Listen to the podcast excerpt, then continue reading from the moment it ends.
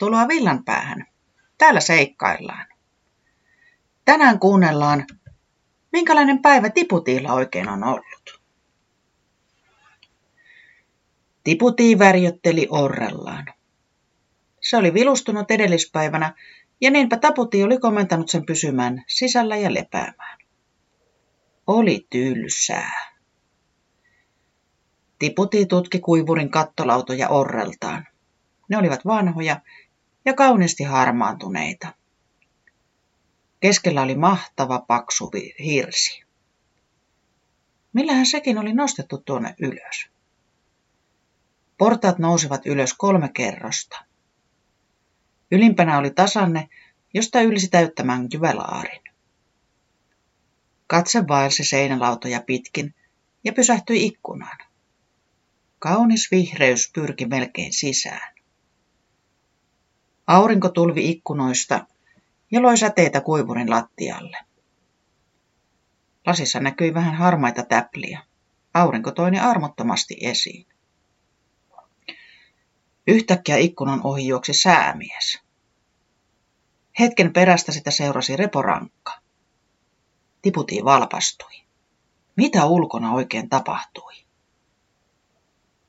Säämies oli näyttänyt vähän pelästyneeltä. Olikohan siellä tulipalo, jota ne kiirehtivät sammuttamaan? Tiputi haisteli ilmaa. Ei tuntunut savun hajua. Pelottava ajatus iski tajuntaan. Eikä reporankka ajanut säämiestä takaa? Ei se ollut mitenkään mahdollista. Nehän olivat parhaat ystävykset.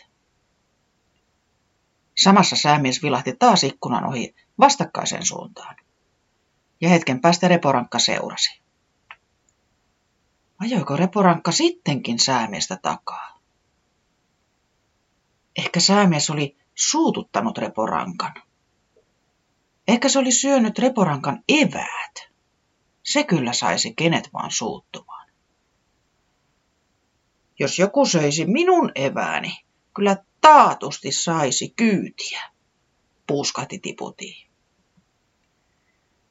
Viime viikollahan ne olivat puhuneet eväsretkelle lähdöstä. Ne olivat varmasti olleet eväsretkellä, ja säämies oli syönyt reporankan eväät. Ajatuksen katkaisi Katiaa kansa, joka juoksi ikkunan ohi. Heti perässä pinkoi puuhis. Nyt oli jo kovin kummallista. Joko puuhis Katiaa kansaa takaa? Ehkä Katiaa kansa oli vienyt puuhiksen vasaran. Katiaa kansahan kertoi, että alkaa ehostamaan Laurinan navettaa. Se meinasi tehdä navetalle uuden parven. Mutta miksi ihmeessä Katiaa kansa ei vain olisi pyytänyt puuhikselta vasaraa lainaksi? Varmasti olisi saanut. Itse asiassa puuhis mielellään rakentaisi koko parven. Katiaa kansa kyllä piti jännityksestä elämässä. Ehkä siksi. Samassa Katiaa kansa juoksi toiseen suuntaan, puuhis perässään. Kyllä sillä taisi näkyä vasara kädessä. Tiputi oli kuohuksissaan. Ei villan päässä ollut tapana ajaa toisia takaa, eikä tehdä kummallisia kolttosia. Ei toisen eväitä syöty, ja tavaroita pyydettiin ja annettiin lainaksi. Mihin tämä maailma oikein oli menossa? Huolestunut suru valtasi mielen. Ja minäkin, raukka, vaan sairastan täällä, enkä pääse sovittelemaan välejä, se vaikersi.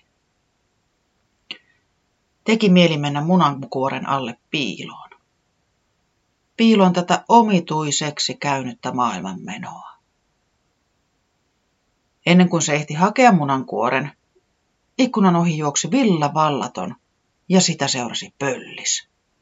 Ei, en kestä enää, huudahti Tiputi.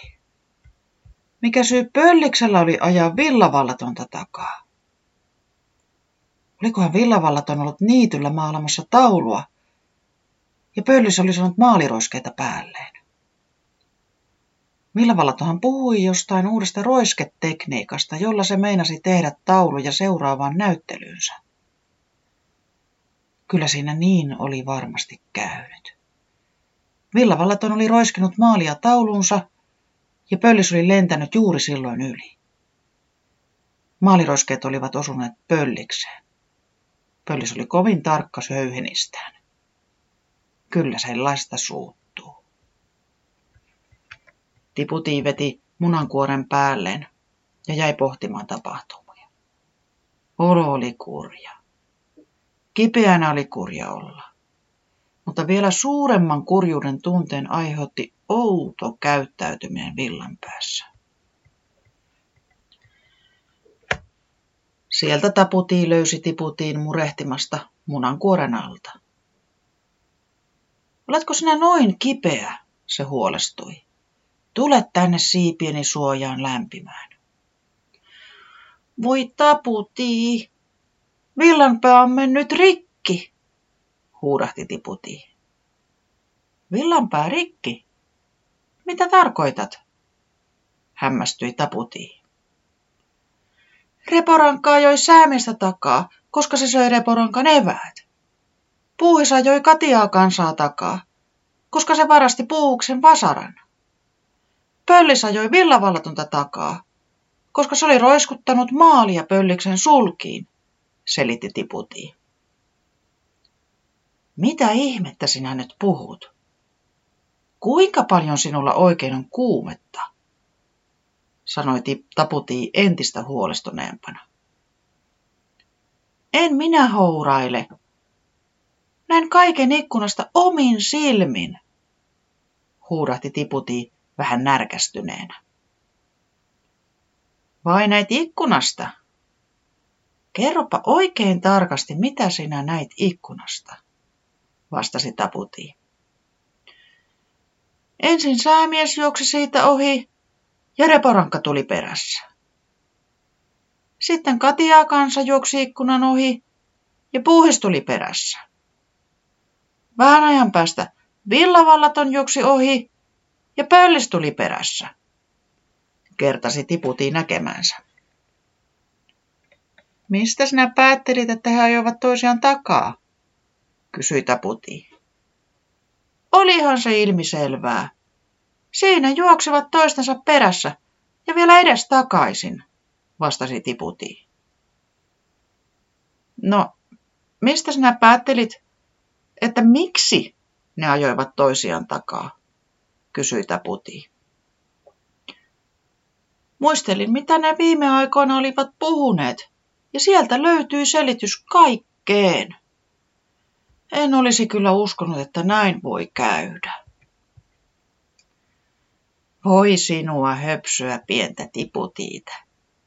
Mielikuvituksen puutteesta sinua ei ainakaan voi syyttää," naurahti Taputi ja silitti Tiputin päätä.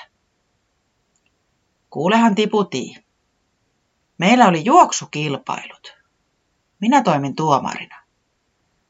Säämies, Puuhis ja Pöllis olivat toisessa joukkueessa ja Reporankka, Katiaa kansa ja Villavallaton toisessa. Siksi he juoksivat toistensa perässä." "Juoksukilpailut!" Tiputi oikein hätkähti tätä selitystä. "Mutta miten se on mahdollista? Olenko minä käsittänyt kaiken väärin?" "Sinä olet antanut mielikuvituksen laukata ja vetänyt omia johtopäätöksiä," sanoi Taputi hymyillen. "Huh, juoksukilpailut! Ei minulle tullut mieleenkään," sanoi Tiputi helpottuneena. "Sovitaanko, Tiputi, että et enää murehdi turhaan näkemääsi, jos et tiedä syytä siihen?"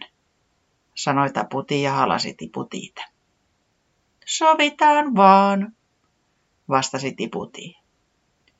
Ja niin Tiputi päätti, että ei enää ikinä tekisi johtopäätöksiä ilman parempaa tietoa.